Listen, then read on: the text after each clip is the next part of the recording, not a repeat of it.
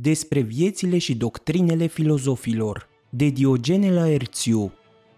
Zenon Zenon, fiul lui Naseas sau al lui Demeas, e originar din Cition, ce se află în insula Cipru, un oraș grecesc care avea coloniști fenicieni.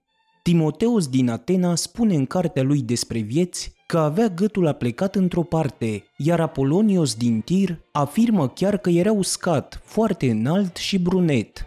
De aceea unii îl numeau ramură de viță egipteană, cum ne informează Crisipos în prima carte a proverbelor lui. Avea pulpele picioarelor groase, dar era firab și slăbuț. Din această pricină, spune Persaios, în amintiri de la banchete, refuza cele mai multe invitații la mese, se povestește că îi plăcea să mănânce smochine verzi și să stea la soare. A fost elevul lui Crates.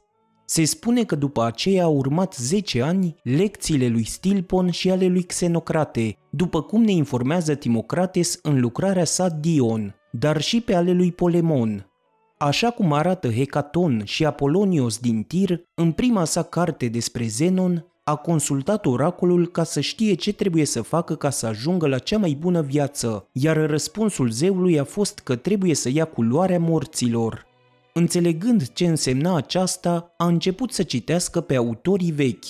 Calea pe care a ajuns la Crates a fost aceasta. Într-o călătorie a sa din Fenicia, având o încărcătură de purpură, suferi un naufragiu lângă Pireu.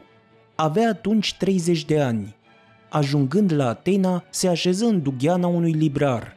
Fu așa de încântat citind cartea a doua a amintirilor lui Xenofon, încât întrebă unde se puteau găsi oameni ca Socrate.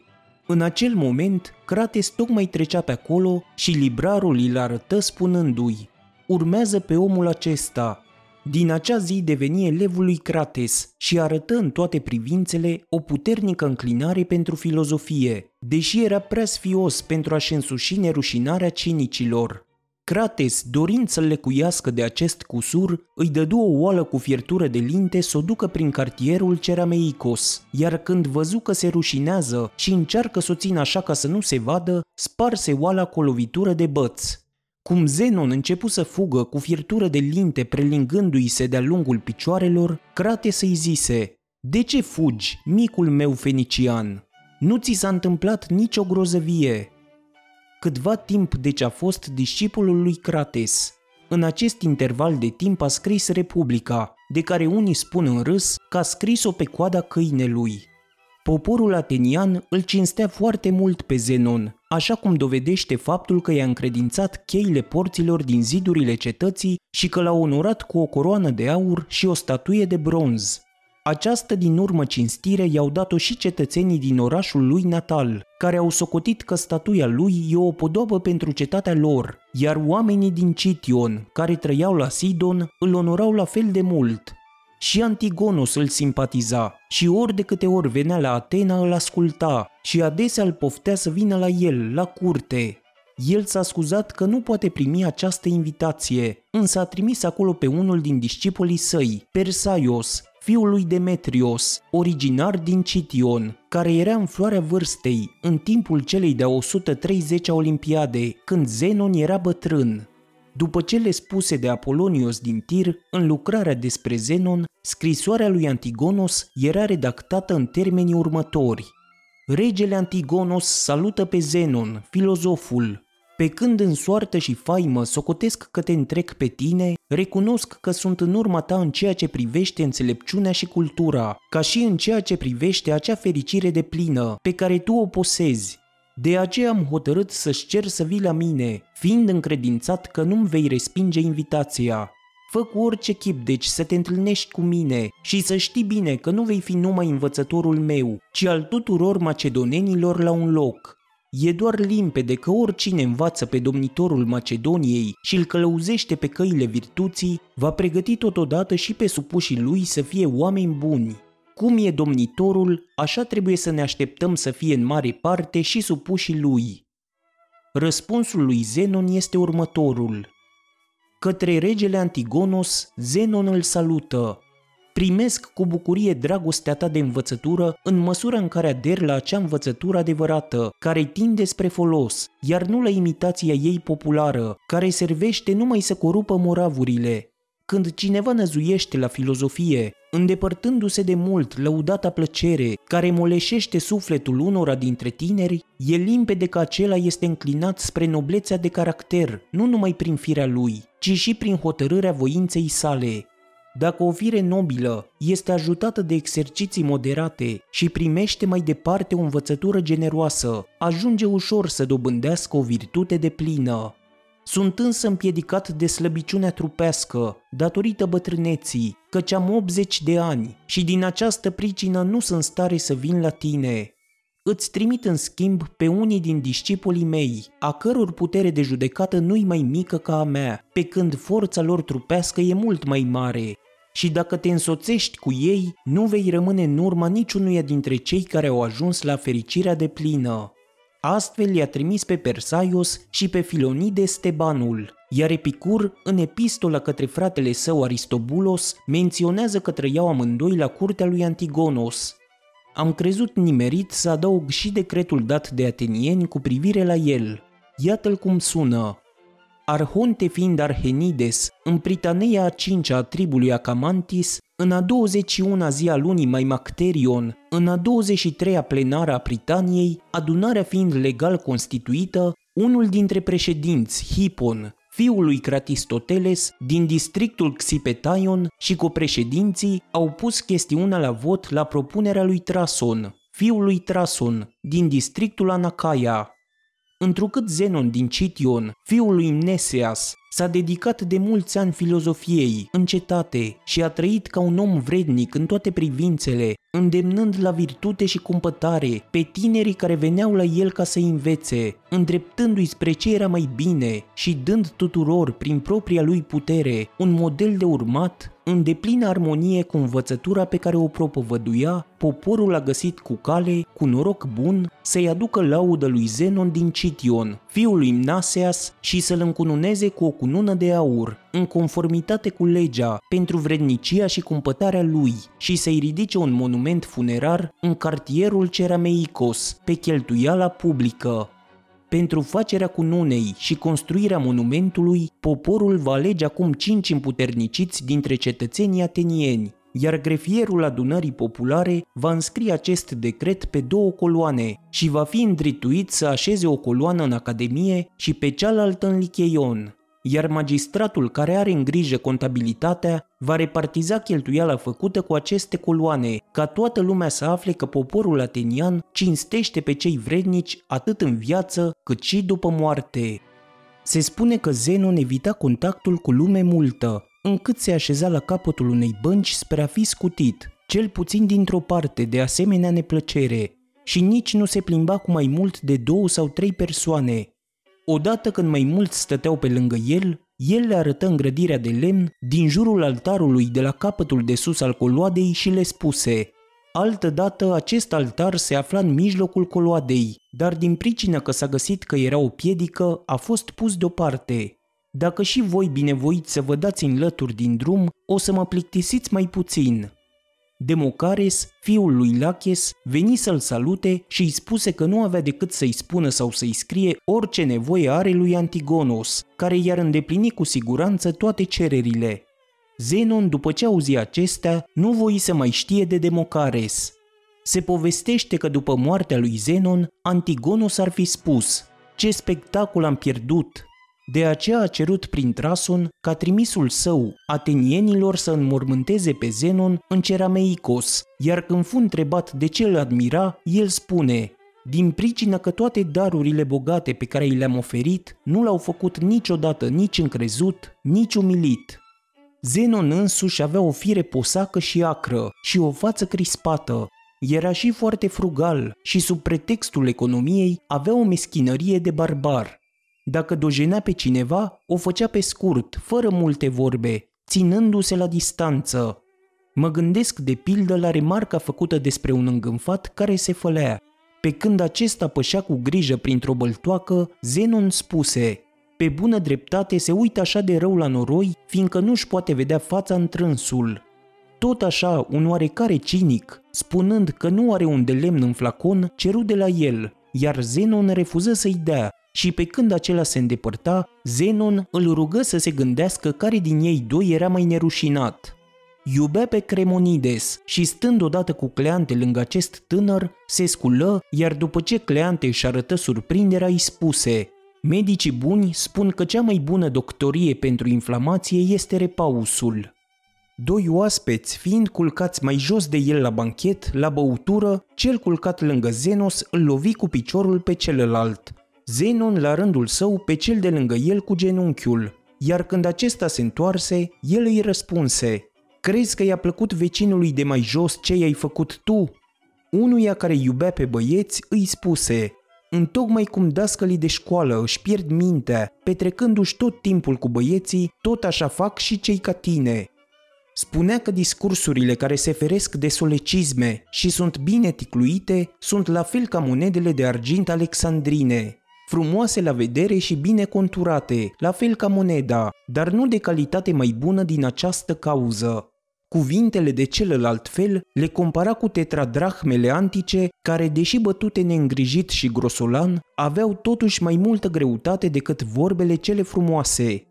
Discipulul său Ariston, care vorbea mult și fără miez și uneori în pripă și cu îndrăzneală, Zenon îi adresa aceste vorbe. Desigur, tatăl tău trebuie să fi fost beat când te-a conceput. Și îl numea Flecar, fiindcă el în schimb era scurt la vorbă.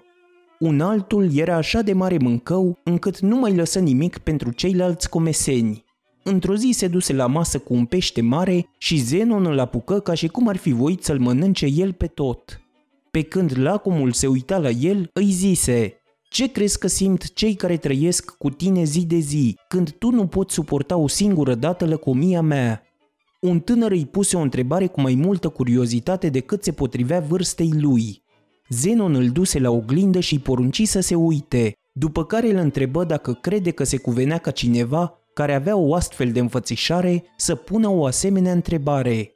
Un oarecare îi declară că în general nu-i de acord cu Antistene. Zenon îi arătă un studiu al acestuia asupra lui Sofocle și îl întrebă dacă e de părere că studiul conține lucruri frumoase. Cum celălalt răspunse că nu știe, îi spuse nu ți rușine atunci să alegi și să memorezi ceva prost spus de antistene, în timp ce lași la o parte lucrurile frumoase, fără să încerci a le reține. Altuia care spunea că socotește sărăcăcioase demonstrațiile filozofilor, îi răspunse, Ai mare dreptate, dacă s-ar putea ar trebui ca și silabele să le fie scurtate. Careva făcea observația că Polemon una promite și alta spune, iar Zenon cu o privire încruntată îl întrebă, ce valoare dai celor ce a spus? Era de părere că în discuție trebuie vorbit apăsat, cu voce tare și forță multă ca actorii, dar să nu deschidem gura prea mare, cum fac oamenii care vorbesc mult, dar fără șir. Spusele celor ce vorbesc bine, zicea el, spre deosebire de operele artiștilor buni, n-au nevoie de oprire pentru contemplarea frumuseții lor, din potrivă, ascultătorul trebuie să fie așa de absorbit de cele rostite încât să nu aibă răgaz pentru a face observații. După spusele lui Hipobotos, a urmat lecțiile lui Diodoros, cu care a studiat bine dialectica. Când a realizat progrese frumoase, intră în școala lui Polemon, așa de puțin îngânfat era. Ca urmare, se spune că Polemonii s-ar fi adresat astfel. Te-ai strecurat Zenon pe poarta din dos, nu mi scap neobservat, îmi fur doctrinele și le dai înfățișare feniciană. Un dialectician i-a arătat odată șapte forme dialectice care se refereau la sofismul cunoscut sub numele de secerătorul și Zenon îl întrebă ce onorar cere. Răspunsul fiind 100 de drahme, el plăti repede 200. Așa de departe mergea în dragostea lui de studiu. Se mai spune că el cel din tâi a introdus cuvântul îndatorire și a scris un tratat despre acest subiect și că a modificat astfel versurile următoare ale lui Hesiod. E de ispravă și acela ce ascultă de sfatul cu minte. Iarăși, tot bun e și omul ce singur la toate gândește. Explica acest lucru spunând că omul în stare să asculte cum trebuie ceea ce îi se spune și să tragă folos întrece pe acela care descoperă ceva singur, căci unul are numai o bună înțelegere, pe când celălalt, dând ascultare sfatului bun, mai adaugă și fapta. Întrebat cum se făcea că el, așa de sobru, își dă frâu liber la petreceri, răspunse Și bobul e amar, dar dacă lămui în apă devine dulce.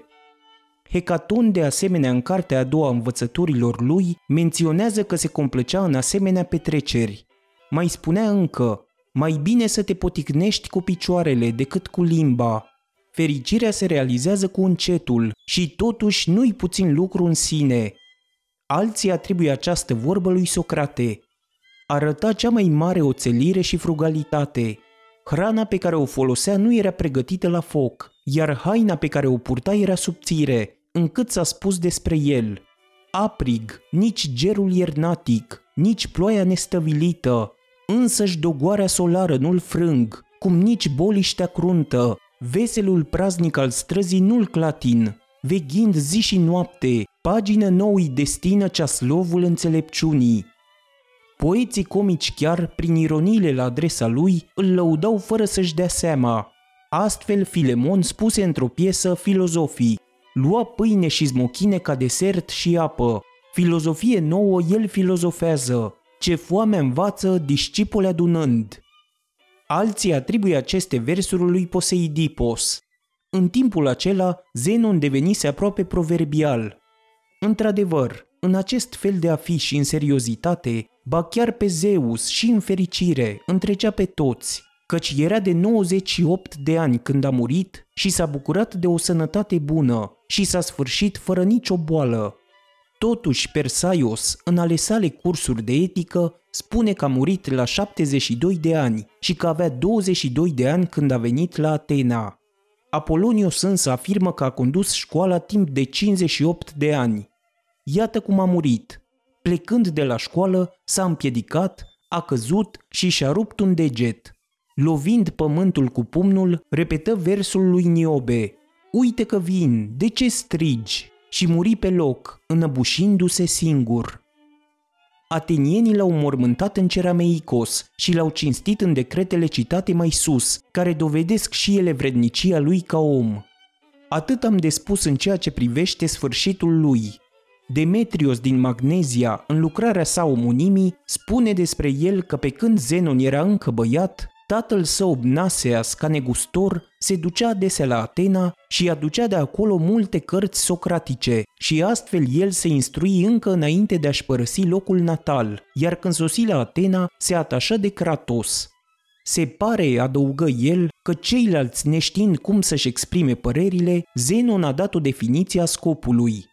Se spune că avea obiceiul să jure pe capere, întocmai cum Socrate jura pe câine, unii, printre care și Casios, scepticul și discipolii lui, îi aduc multe învinuiri. În primul rând că la începutul operei sale Republica, el declară că educația obișnuită este fără folos, apoi că dă tuturor oamenilor care nu sunt virtuoși epitete de inamici, dușmani, sclavi și străini unii de alții, părinții față de copii, frații între frați, prietenii între prieteni, tot în Republica declară că numai omul înțelept poate fi adevărat cetățean, prieten, rudă sau om liber, încât, după părerea stoicilor, părinții și copiii, dacă nu sunt înțelepți, sunt dușmani între ei. Tot așa îi se reproșează că în Republica prescrie comunitatea femeilor, iar la 200 de rânduri interzice construirea în cetăți a templelor, a curților de judecată și a gimnazilor, iar în ceea ce privește banii, scrie că nu crede necesar să fie introduși nici în scopul schimburilor comerciale, nici pentru a călători în afară de țară. Mai departe impune bărbaților și femeilor să poarte aceeași haină și să nu lase nicio parte a corpului complet acoperită. Dintre numeroși discipoli ai lui Zenon, următorii sunt cei mai renumiți. Persaios, fiul lui Demetrios din Cition, pe care unii îl socotesc discipol, iar alții unul din oamenii de casă, trimis de Antigonos ca să fie secretar. Fusese preceptorul fiului lui Antigonos, Halcioneus. Antigonos, odată voind să-l încerce, puse să-i se dea veste mincinoasă că proprietatea i-ar fi fost cucerită de dușmani și cum Persaios se schimbă la față, îi spuse Vezi că bogăția nu e un lucru care ne lasă rece. Alți discipoli au fost Ariston, fiul lui Miltiades, originar din Chios, care a introdus doctrina lucrurilor indiferente din punct de vedere moral. Herilos din Cartagina, care a afirmat că scopul este cunoașterea. Dionisios Transfugul, la doctrina plăcerii, căci din cauza unei puternice oftalmii n-a mai avut curajul să spună că suferința este un lucru indiferent. Locul lui de naștere era Heraclea. Sfairos din Bospor, Cleante, fiul lui Fanias din Asos, urmașul lui Zenon la conducerea școlii. Pe acesta Zenon obișnuia să-l compare cu tăblițele de ceară tare, pe care se scrie greu, dar care păstrează bine caracterele scrise. Și Sfarios a devenit elevul lui Cleante după moartea lui Zenon. După Hipobotos, și cei care urmează aici mai departe au fost elevii lui Zenon. Filoneides din Teba, Calipos din Corint, Poseidonios din Alexandria, Atenodoros din Soloi și Zenon din Sidon. Am găsit cu cale să prezint odată cu viața lui Zenon și o expunere generală a tuturor doctrinelor stoice, din cauza că el a fost întemeietorul școlii. Concepțiile comune stoicilor sunt cele de mai jos și urmând practica noastră obișnuită ca și în alte cazuri, vom da o prezentare sumară. Doctrina filozofică, spun stoicii, se divide în trei părți, fizica, etica și logica. Cel din tâi care a făcut această împărțire a fost Zenon din Cition, în lucrarea sa despre rațiune, și același lucru l-a făcut Crisipos în prima carte a operei sale despre rațiune, ca și în prima carte a fizicii sale, precum și Apolodoros din Silos în prima carte din introducere la doctrina stoică, ca și Eudromos în elemente de etică, apoi Diogene Babilonianul și Poseidonios. Aceste părți sunt numite de Apolodorus locuri comune. Crisipos și Eudromos le numesc specii, iar alții genuri.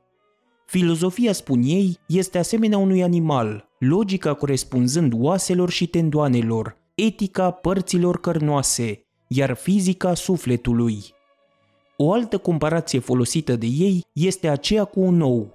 Coaja este logica, pe urmă vine albușul care e etica, iar gălbenușul din centru este fizica.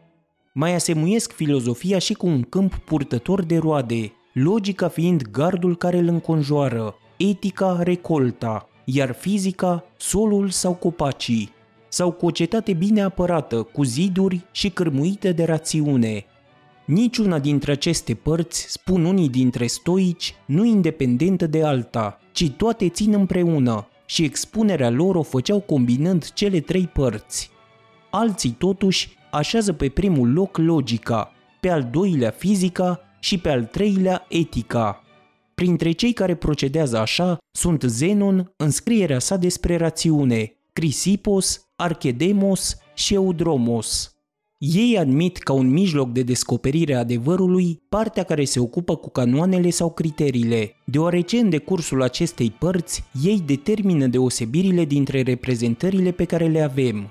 La fel, partea referitoare la definiții este acceptată ca un mijloc de recunoaștere a adevărului, în măsura în care lucrurile sunt înțelese cu ajutorul noțiunilor generale, mai departe, prin retorică ei înțeleg știința de a vorbi bine despre chestiunile expuse în mod amplu, iar prin dialectică, știința de a discuta corect subiectele prin întrebare și răspuns.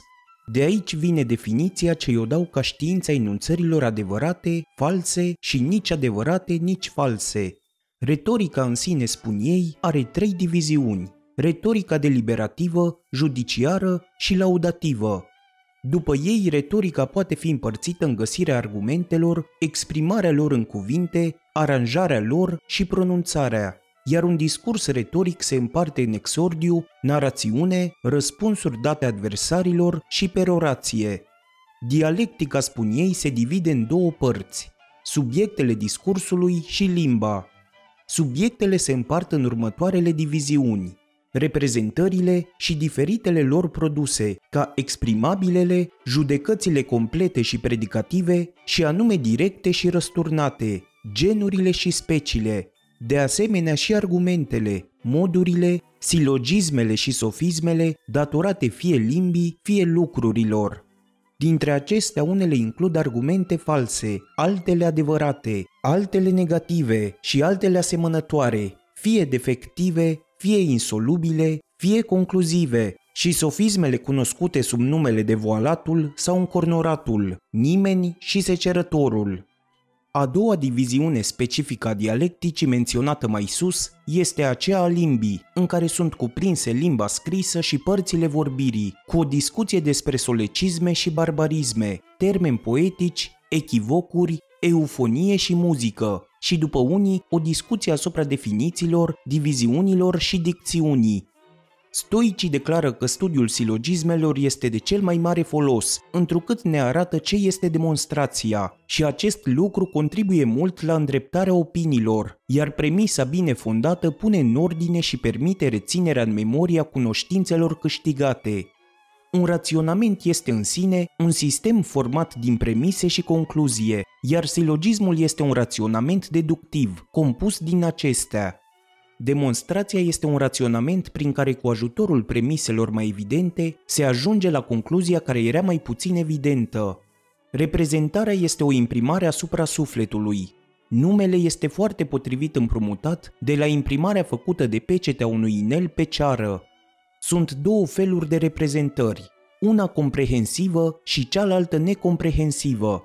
Comprehensivă numesc ei reprezentarea care e criteriul de judecare a lucrurilor și e produsă de un obiect real, fiind imprimată și întipărită în conformitate cu acel obiect.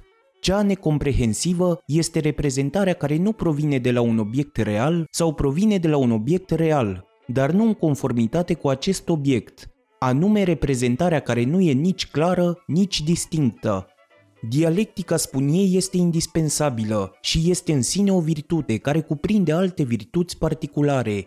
Lipsa de precipitare este cunoașterea timpului când trebuie consimțit la o reprezentare și când nu. Socotința este o prezumție puternică față de ceea ce pare verosimil, astfel încât să nu cedăm aceste impresii. Lipsa de șovăială este tăria în argumentare, încât să nu fim duși de argument în direcția opusă. Lipsa de vanitate este o deprindere care conduce reprezentările la rațiunea dreaptă.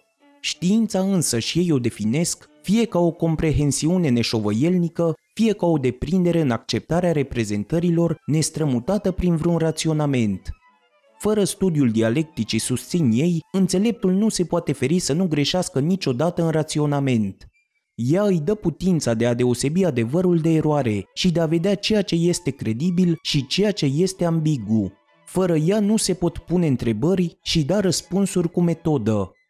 Graba prea mare în a face afirmări afectează și cursul întâmplărilor, încât dacă nu ne-am exersat bine reprezentările, cădem în dezordine și zăpăceală în purtare. Altminterea, înțeleptul nu va apărea ca un om pătrunzător, ager la minte și în general dibaci în argumentare, căci este treaba aceleiași persoane să vorbească și să argumenteze bine, să trateze probleme ce se pun și să răspundă la întrebări. Toate aceste însușiri aparțin unui dialectician experimentat. În rezumat, aceasta este doctrina lor cu privire la logică, dar ca să dăm și o tratare de amănunt cu privire la ceea ce se referă la studiul introductiv, și aceste probleme le expune textual Diocles din Magnezia în scrierea sa Schița filozofiei, pe care le cităm mai departe. Stoicii sunt de acord să trateze în primul rând doctrina reprezentării și a senzației, în măsura în care criteriul cu care e dovedit adevărul lucrurilor este după genul lui o reprezentare, iar teoria adeziunii și aceea a comprehensiunii și a gândirii, care precede pe toate celelalte, nu pot exista fără reprezentare, căci reprezentarea vine mai înainte, apoi raționamentul, care este discursiv, exprimă prin cuvinte transformarea suferită de individ prin reprezentare. Există cinci însușiri ale vorbirii. Grecitatea, claritatea, concizia, potrivirea, rafinamentul. Prin grecitate se înțelege vorbirea fără de greșeli de gramatică și de vulgaritate neglijentă. Claritatea este însușirea vorbirii care prezintă lucrul gândit într-un chip ușor de înțeles. Concizia este însușirea vorbirii care întrebuințează numai cuvintele strict necesare pentru desemnarea lucrului de care e vorba. Potrivirea în vorbire constă într-un stil propriu subiectului tratat. Rafinamentul în evitarea expresiilor familiare. Dintre defectele de stil, barbarismul este vorbirea care nu respectă felul de a se exprima al autorilor greci vestiți, iar solecismul o construcție neobișnuită și nepotrivită a propoziției. Stoicii cred că primul instinct al animalului este autoconservarea, deoarece natura i l-a dat de la început, cum afirmă Crisipos în prima carte a operei lui despre scopuri. Cuvintele lui sunt cel mai scump lucru pentru fiecare animal este propria constituție și conștiința pe care o are despre aceasta.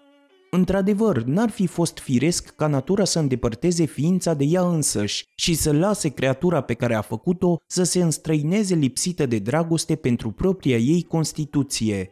Suntem deci siliți să conchidem că natura, în constituirea animalului, l-a făcut să se iubească pe sine însuși. Așa se explică că el respinge tot ceea ce-i dăunător și primește tot ce este folositor. Zenon, în tratatul său despre natura omului, indică cel din tâi drept scop viața în acord cu natura, ceea ce e același lucru cu o viață virtuoasă, virtutea fiind scopul către care ne mână natura. La fel spune și Cleante în tratatul său despre plăcere, ca și Poseidonios și Hecataios în lucrarea despre scopuri. Tot așa, a trăi în conformitate cu virtutea este deopotrivă cu a trăi în acord cu experiența mersului naturii, cum spune Crisipos în prima carte a lucrării sale despre scopuri căci natura noastră individuală este o parte a naturii întregului univers.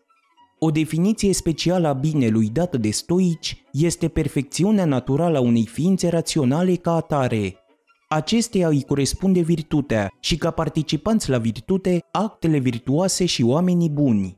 Se mai adaugă și accesoriile, bucuria și veselia și celelalte asemănătoare. La fel stau lucrurile și cu vicile, unele sunt nerozia, lașitatea, injustiția și cele asemănătoare, iar altele participă la viciu, cuprinzând acte vicioase și persoane perverse, iar accesoriile care le însoțesc sunt deznădejdea, posomorârea și cele asemănătoare. Motivul pentru care stoicii caracterizează binele suprem ca frumos este că el posedă pe deplin proporțiile numerice cerute de natură sau are o armonie desăvârșită, Există, spun ei, patru feluri de frumos, anume ceea ce e drept, curajos, orânduit și înțelept, căci numai sub aceste forme sunt realizate faptele frumoase.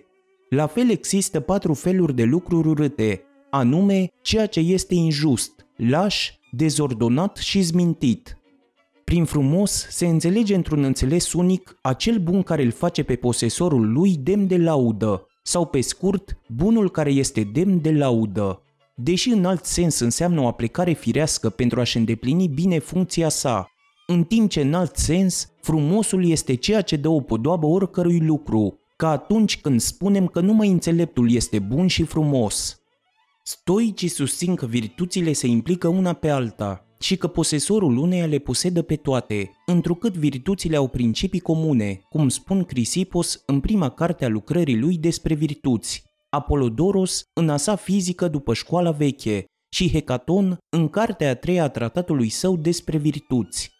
Într-adevăr, dacă un om posedă virtutea, el este în stare pe dată să cerceteze și să pună în practică ceea ce trebuie să facă, dar unele fapte sunt demne de săvârșire, de alegere, de rezistență, de perseverență și de distribuire, astfel încât dacă un om acționează printr-o alegere inteligentă, uneori cu curaj, alteori pe calea unei juste distribuiri și alteori cu măsură, el este totodată înțelept, curajos, just și cumpătat.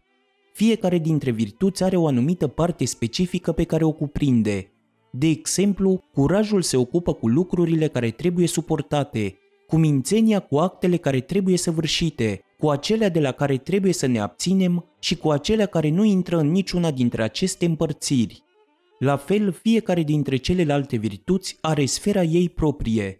Înțelepciunii sunt subordonate sfatul bun și înțelegerea, cumpătării, disciplina și ordinea, justiției, egalitatea și echitatea, curajului, neșovăirea și tăria. Stoicii definesc dragostea ca o năzuință spre dobândirea prieteniei, prin intermediul frumuseții vizibile, singurul ei scop fiind prietenia, iar nu desfătarea trupească. Oricum ar fi, ei pretind că Trasonides nu s-a atins de iubita care era în puterea sa, fiindcă aceasta lura, ceea ce dovedește, cred ei, că dragostea târnă de prietenie, după cum spune Crisipos în tratatul său despre dragoste, și nu este trimisă de zei. Frumusețea este după ei floarea virtuții. Stoicii susțin că există două principii în univers, unul activ și altul pasiv. Principiul pasiv este o substanță fără calitate, adică materia, în timp ce cel activ este rațiunea imanentă din această substanță, adică zeul, căci el este veșnic și făuritorul oricărui lucru din întreg cuprinsul materiei. Zeul este unul și același lucru cu rațiunea, cu destinul și cu Zeus. El poartă încă multe alte nume, la început, el a existat în el însuși și a transformat întreaga substanță prin aer în apă. Și în tocmai cum în sămânță este cuprins germenul, tot așa zeul, care este rațiunea seminală a Universului, face maleabilă materia în vederea creației care va urma. El creează mai întâi cele patru elemente, focul, apa, aerul și pământul. Lumea, după părerea lor, este guvernată de rațiune și providență, Așa spun Crisipos în cartea 5 a tratatului său despre providență și Poseidonios în opera despre zei, cartea a treia, rațiunea pătrunzând fiecare parte a ei, întocmai cum face sufletul din noi. Este numai o diferență de grad, în unele părți e mai mult, în altele mai puțin. Prin unele lucruri, rațiunea pătrunde ca o forță de coeziune, cum e cazul cu oasele și nervii noștri, pe când în alte părți le pătrunde ca o inteligență, ca în partea conducătoare a sufletului. Astfel, lumea întreagă este o ființă vie, înzestrată cu suflet și rațiune, având eterul ca principiu conducător, așa spune Antipatros din Tir în cartea 8 a tratatului lui despre univers. Crisipos, în prima carte a lucrării lui despre providență, și Poseidonios, în cartea lui despre zei, spun că cerul este rațiunea conducătoare a lumii. Cleante însă susține că este soarele. Crisipos totuși, în cursul aceleiași lucrări, dă o explicație întrucâtva deosebită, anume că această rațiune conducătoare este partea cea mai pură a eterului din univers, aceeași spun ei, care e divinitatea supremă și care străbate, parcă în mod sensibil, tot ceea ce e în aer, toate animalele și plantele, ca și pământul însuși, ca un principiu de coeziune. Divinitatea, spun stoicii, este o ființă vie, nemuritoare, rațională, desăvârșită, inteligentă în fericire, care nu primește nimic rău în ea. Poartă o grijă prevăzătoare de lume și de tot ceea ce se află în cuprinsul ei, dar n-are o formă omenească. Zeul este făuritorul întregului univers, ca și cum ar fi tatăl tuturor atât în comun cât și în parte, care străbate prin toate și poartă diferite nume, după diferitele lui puteri. I se dă numele de Dia, din cauză că toate lucrurile există prin el. Numele de Zeus, întrucât el este cauza vieții sau pătrunde orice viață. Numele de Atena, din pricină că rațiunea conducătoare a lui cuprinde tot eterul. Numele de Hera arată că puterea lui cuprinde aerul. Mai e numit și Hephaistos, deoarece cuprinde focul artist. Numele de Poseidon, fiindcă puterea îi se întinde peste mare, și Demeter pentru că puterea îi cuprinde tot pământul. Stoicii susțin că părțile lumii sunt orânduite astfel. În mijloc, corespunzând centrului, e pământul. Pe urmă vine apa, care are forma unei sfere concentrice cu pământul. După apă vine un înveliș sferic de aer. Există cinci cercuri cerești. Primul, cercul arctic, care este tot timpul vizibil. Al doilea, tropicul de vară. Al treilea, cercul echinoxului, al patrulea tropicul de iarnă și al cincilea Antarcticul, pe care nu-l vedem. Sunt numite paralele din cauza că nu sunt înclinate unul spre altul, ba chiar sunt descrise în jurul aceluiași centru. Zodiacul este un cerc oblic care taie cercurile paralele. Există cinci zone terestre. Prima, zona nordică, dincolo de cercul arctic, este nelocuibilă din cauza frigului. A doua e zona temperată. A treia, nelocuibilă din cauza căldurilor mari, e numită zona toridă. A patra, tot o zonă temperată, iar a cincea e zona sudică, nelocuibilă din cauza frigului.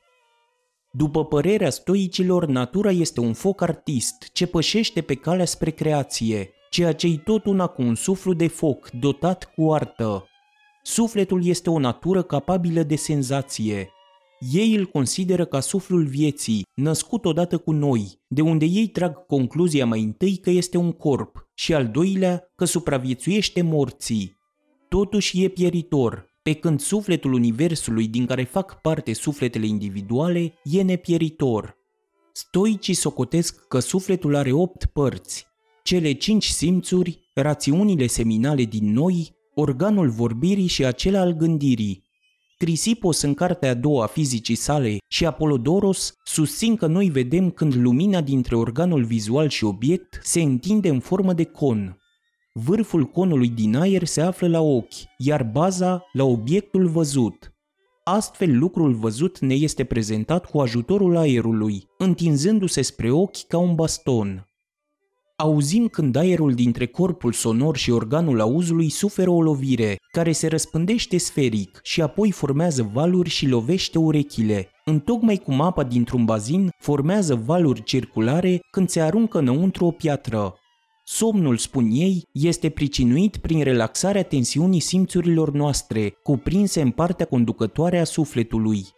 Stoicii consideră că pasiunile sunt cauzate de schimbările de suflu vital, în concluzie, Zenon rămâne unul dintre cei mai remarcabili filozofi ai istoriei, ale cărui idei și învățături au avut un impact semnificativ asupra gândirii umane. Prin fundarea școlilor stoicilor, el a transmis o înțelepciune atemporală și a oferit instrumente esențiale pentru a ne confrunta cu provocările vieții. Zenon ne-a învățat că putem găsi echilibrul și liniștea interioară prin cultivarea virtuții și înțelepciunii, el ne-a îndemnat să acceptăm și să înțelegem lucrurile pe care nu le putem controla, să trăim în prezent și să ne concentrăm asupra ceea ce putem schimba și îmbunătăți. Prin urmare, a oferit o cale de a trăi o viață plină de satisfacție și înțelepciune, indiferent de circumstanțele exterioare, Învățăturile lui Zenon despre virtute, autocontrol și destinație ne amintesc de puterea pe care o avem de a modela viețile noastre și de a fi stăpân pe propria noastră fericire. Într-o lume plină de haos și incertitudine, învățăturile sale ne oferă un ghid prețios pentru a ne găsi pacea interioară și a trăi în armonie cu noi înșine și cu lumea înconjurătoare. Astfel, moștenirea lui Zenon rămâne vie și relevantă chiar și în zilele noastre putem privi învățăturile sale ca pe o busolă morală și filozofică pentru a naviga prin provocările și incertitudinile vieții moderne. Să ne inspirăm din înțelepciunea sa și să integrăm principiile stoicismului în propriile noastre vieți pentru a cultiva virtutea, a găsi echilibrul și a trăi o viață autentică și plină de semnificație.